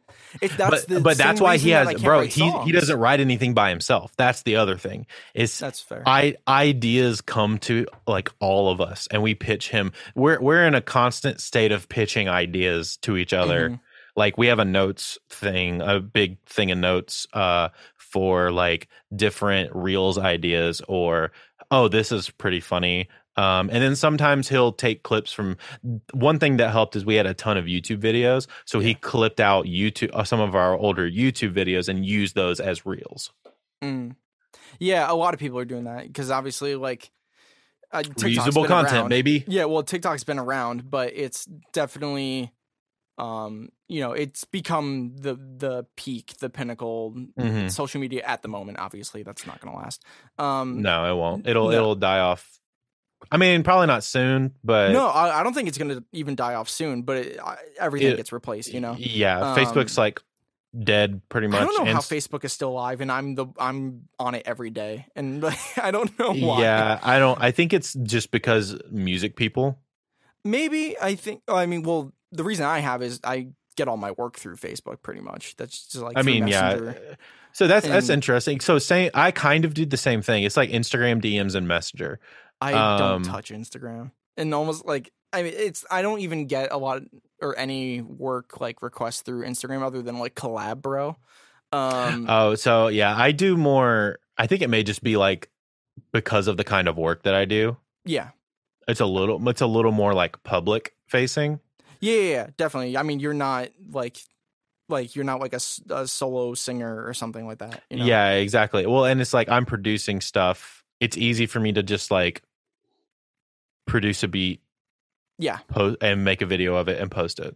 And like get requests off of that. You know what I mean? And it's Yeah. like, "Oh, that song's dope. I'd like to work with you." Or like or even just like the start of a conversation Mhm. generally will happen through that and will lead to something later down the road. yeah. Uh, but that's interesting that you get most of your work through like it's probably mostly like referrals and Facebook Messenger. Yeah, no, it's um pretty much been all word of mouth. Um I've never had a portfolio. I've never had a website. I've I was gonna say I don't even think you have a website because God no. I've tried. Like I, Yeah. I like I didn't even finish setting up like the domain or anything like that. Like like I cuz like I you want to plan the site first, you know, before you just go and get a domain Yeah. domain name or whatever. Um but so I got to the point where I was kind of have like this uh existential crisis. Um it's not nearly that um serious, but uh to the point where I was just like I don't know what I want to do as a job. Like in my career is Yeah. just like am I I know I, I don't want to record people anymore. Mhm. Uh, do I want to produce for people? I'm like, well, sometimes I like doing that, but not enough to where I can do it as a job and not be miserable. yeah, Um, I'm not gonna say obviously, um, but there have been projects um, that I've had to produce, and you know, I, I pretty much never back out of a project um, because you know, if somebody, if I tell somebody I'm gonna do it, I'm gonna do it. Um, I've stopped working for people. Um, you know, if there's an issue or like if I'm just like, eh, I don't think this is. I'm A I- good fit. I, al- what I always say is, I don't think I'm the right fit Mhm. but I'm the issue. Um, and, and not that it's even like somebody's fault. You know, some people just don't work together Yeah. or whatever. Um, but I couldn't I couldn't produce um songs for artists where I was happy with it 100% of the time or if like very clearly we have different directions stuff Yeah. like that um so yeah um so I was like I don't know if I can really do production as a, a thing I'm like do I want to do session vocals and like there have been times where I work on really cool songs and I'm like, yeah, this is awesome. I I was happy to be a part of this. Um, I felt like the majority of the time was being hired, and my rates were really low at the time too. Mhm. Um, was being hired for songs that I was less than thrilled to be a part of. Um, Yeah. there have been times where I had to um, turn down work just due to uh, things that were being sung about. Ah, Um, gotcha. Yeah. So I was just like, I can't do this. Um, but so I had this thing where I'm like, I don't know what I what I'm gonna do. Um, but what I've always liked was vocal editing. Um, because it's not creative. Uh, really, I have my taste, my preferences for Mhm. how I like things to sound, but for the most part, it's very methodical and Mhm. like you know i don't have to think too much um Yeah. i can just go and a lot of people don't like it because it's a boring process and like yeah i get that um for me it's like it's like solving a puzzle um Yeah. to me where it's like oh I- I hear this, this sounds weird, and then if I put it in the right place and like make it, you know, nudge the note or something, Yeah, slide it up or down slightly Yep. or back and forth slightly. it's just like yeah. oh that sounds so much better and then you get like layers that lock in with it too and it's just like oh like you know it sounds awesome now it is and very it- satisfying. it's yeah it's there is a payoff of like oh it's so transformative Mhm. um it really is at such a massive difference there are artists where i know they don't edit their vocals um which is fine that's a choice uh oh i told you i was going to go on a, a mini rant and i'll just do that really quick yeah, let's go for uh, it, dude. people that complain about tuning vocals and they're like, you know, back in my day, they didn't need vocal editing. Like the Beatles did vocal editing. The Beatles would uh, speed up and slow down tape to change pitch. Um, they there were um, tons of '80s bands that would use the uh, Eventide uh, harmonizer to uh, change pitch and vocal tune. It was just way harder Yeah. they would just like have to slice it up and um, do it bit by bit. Um, and like, so it's not even, it's just a way to get the song to a finished place that like sounds good. I don't want to hear a song out of tune. I don't know about Mhm. you. Yeah. Um, I, I don't think it adds to the emotional quality of it or anything. Like, sure, like you don't want everything to be 100% quantized, maybe, but just the act of tuning is not a bad thing. yeah. And it just, I, I've had to learn how to uh, not engage on social media and stuff. oh yeah, with those kind of conversations. Yeah. that like I mean I get constantly that people would say like oh like when I became the vocalist for Sunrise Skater Kids they're like oh so much auto tune I'm like okay like I I just I, I don't care enough um yeah. because like to me like I love tune like the sound of tuned vocals um you know it's n- n- sure there's some parts where um maybe I tune a little harder than some people might on certain styles or something I just Yeah. like the polish um but for a lot of stuff I it sounds natural like for I would say 99% of the stuff I do for people like I try and make you know pretty natural sounding it's not distracting is the thing Mhm. Yeah. or and if it is that's a stylistic choice like you want it Yeah. to sound like hard tuned um but anyway people yeah that's my thing is that a lot of people don't realize that in those the golden era or whatever you want to call it um of recording yeah. uh there was vocal editing and there yeah. was a ton of it. yeah It, it was just done. so hard. yeah it, And it, it was way less known too. yeah i feel like and, and maybe back then it was more of a like we don't want to let people know Like a taboo thing. Yeah. And which then carried over to like when Cher first used the like Antares brand auto tune on Believe and like um and it was like that really hard Mhm. hard tune thing. It's just like clearly we know Cher can fucking sing. Like Yeah. it- it's not it's not like as soon as she uses it, it's just like the talent's gone. It's gone. Yeah. It sucked it out. It's in the computer now. you know Yeah. it, it's it's so absurd um and there were you know old recordings of like my stuff like my pitch is not perfect at all and i whenever i do my vocal tracking um i don't really care about my pitch at all uh Yeah, me, you're going for tone. you're going for emotion. yeah it's like the tone like i Mhm. pay way more attention to uh vowel sounds Mhm. and like you know stuff like that um or like is stupid as it may sound um or analytical like the length of an s stuff like that No, that that definitely matters. Um, or like uh where your breath is being placed in spots or like definitely i'm way less i'm i turns out i'm way more lenient on breaths than a lot of people apparently a lot of people like edit breaths i don't think i've really ever edited breaths I know mean, a lot of I people that turn them down. Yeah, a lot of uh, I when I vocal line, um, you know, those breaths get aligned anyway, um, Mhm. so it's fine.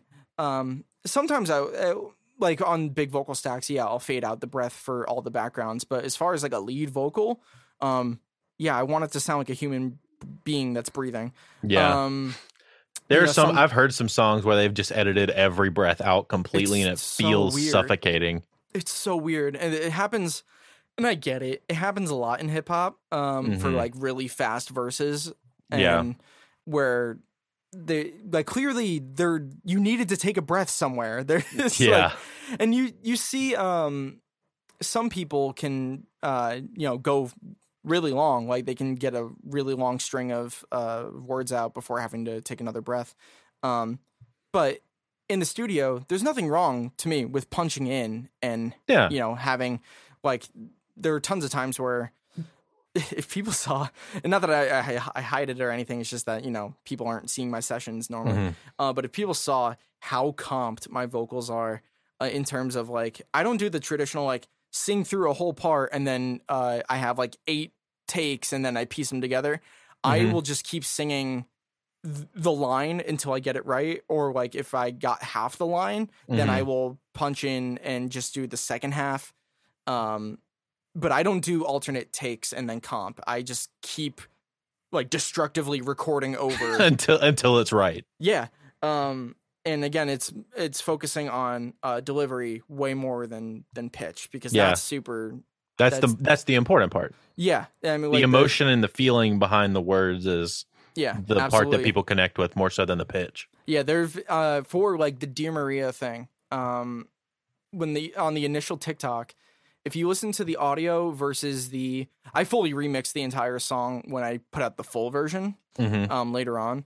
Um but if you listen uh there's a word in the first verse and I can't remember what word that if uh you listen to the short version it's a different take than the final one because it was bothering me so much that like I hit I said it, a word in a very weird way to me that most people did not notice. I guarantee that almost no one noticed it, but I hear that it was like a weird inflection.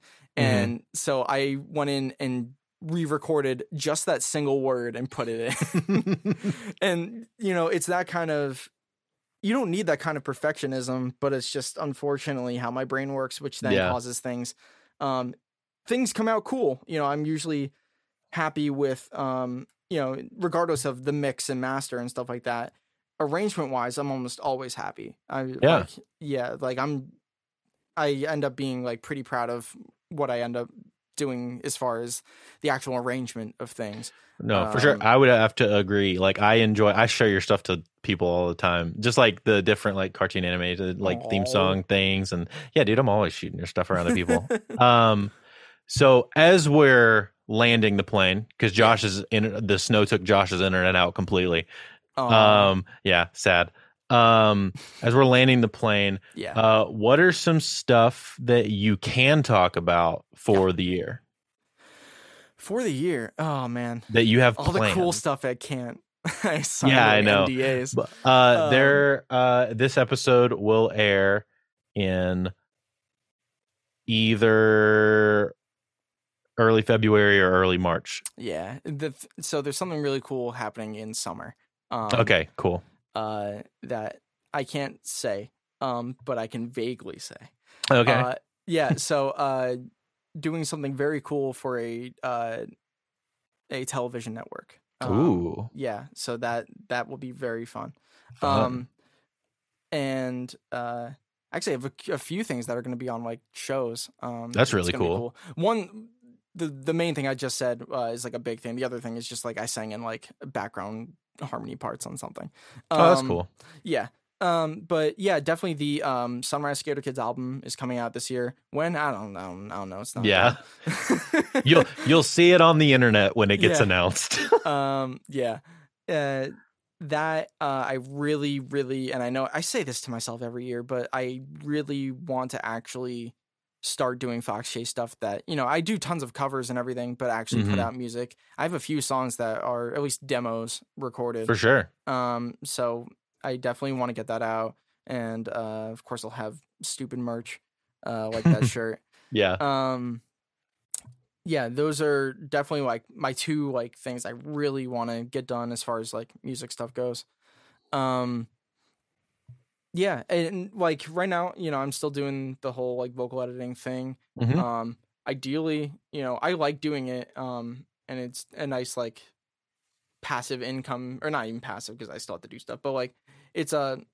smaller burst of income i guess but i would Mhm. like to be able to focus mostly on um like sunrise skater kids and Yeah, and for sure. stuff um because then more stuff you get out the the more you reap what you sow you know what i mean Yeah. The more you So- get opportunities for. yeah um so yeah those are like my my big things i'm looking forward to um musically and uh I'll, I'll just throw this out there um Yeah. though i don't know if if i'll actually get around to it this year because i've been slowly working on it and then restarting uh i was working on a plugin um Oh. a virtual instrument of uh myself uh singing uh for like uh pad vocals like oohs and ahs and stuff because I always track those and I hate having to track them all the time uh if they're always just so the same cool. yeah so I started it and um I've used I I did a really old version that sounded um like it played fine but like there was no sort of um vibrato or not vibrato um velocity Mhm. uh Sensitivity. yeah stuff like that um and obviously that's time consuming having to do like round robins and stuff Mhm. but yeah i um definitely want to eventually get around to doing that because not only will that help myself in just being able to do either really soft pad vocals or like big, powerful ones for like a big chorus or something in the background, just like some ahs or oohs Yeah. or whatever. Um, but yeah, that's another thing that hopefully I can look forward to working on this year. Dude, well, yeah, heck yeah, that's super sick. I I'm stoked for you, man. It sounds like you have a pretty full year like ahead of you and ready and to I'm go. getting and- married, and, then I'm looking. yeah, I know, man. Looking for a house, getting married, all this kind of stuff, dude. Heck yeah. Um, no, I'm so. Where can people find you? Uh, yeah. So I'm mainly on YouTube. Um, I'm really awful at social media. Um, other than my personal, you can find me on Facebook if you want to follow me. It's just Clay Agnew. Um, I do have a Fox Chase page on there that I just never use. I'm so bad about it. um, but yeah, on YouTube, I'm just Fox Chase. On uh Instagram and TikTok, I am at Fox Chase Clay. Um, because people took my name and they suck. Hmm. And yeah, uh, on Instagram I mostly like post art stuff. Um, and then TikTok I uh try and put out videos, but you know, Heck yeah. Well, I mean, yeah. I mean, if people want to if you want to stay up Cth- to date, Cthulhu, Cthulhu boy, uh, Yeah. follow me on TikTok. yeah, stay up to date with everything that you're doing. Yeah, give him a follow and give the YouTube. There's a bunch of fun stuff on the on his YouTube channel that's already there. That's Yeah, fun to watch. Um, so uh, we briefly mentioned them, um, but they were called uh, Tiny Toon Tuesdays. Were like a weekly thing that I was doing. The first ones were just like covers. They were pretty bad. They were in my old apartment where I had to record. Uh, all the vocals in those were recorded in my car. Um, Shoot. yeah, because I yeah on SM7 into my MacBook. Um, and I, obviously you can't have the air on because it'll pick it up. So Yeah. it's in tennis in Nashville. Um, so it's super hot. It's like 90 plus degrees in the car, and I'm trying to like, sc- I'm like screaming the high notes and praying by Kesha. and and so uh yeah, it, that was a process. But um the second season was all um I wanted to go for a theme and that those were all um TV shows. Um, you know, early 2000s TV shows or whatever. Um yeah, those were a lot of fun. Eventually, um th- those are going on um streaming services this year too. Um, I'll Oh, heck yeah. remix That's them exciting. and everything. Um, because I said that they were going to, and then I had to move and a bunch of other stuff. Well, and now that you have Bucketto backing, yeah, and it's it going to help a lot more. I just have a little bit more Mhm. um breathing room for myself. For now that I sure. I, I can take a little less work from outside stuff. so, Yeah. um, Dude. Yeah, Uh, that's super sick. Uh, go follow him, people. Uh, all on the links. Uh, Josh is sorry that he could not come back in. He hates his house and his internet. um, Clay, thanks so much for coming and hanging out with us today. thanks for dealing with my rambling. It's so Dude. bad. It's not that bad, bro. we did an entire episode one time that I just didn't air because it just ended up being me and Josh rambling the whole time. Really? So it's not that. Uh did Um, it have a topic? like it vaguely? Huh? Did it vaguely have a topic or no? Uh, I don't remember. It was we got on here and just started talking one day, and Alright. it just went off the rails. And I was like, "We're not using this." but hey, it was fun. it was fun. Uh, but yeah, dude, thanks so much for coming and hanging out, guys. Go follow Clay. He's a great dude. Um, thanks for being here. Thanks Yeah. for listening. Thanks for having me, man. Of course, dude. Thanks for listening, listeners, and we will see you next time.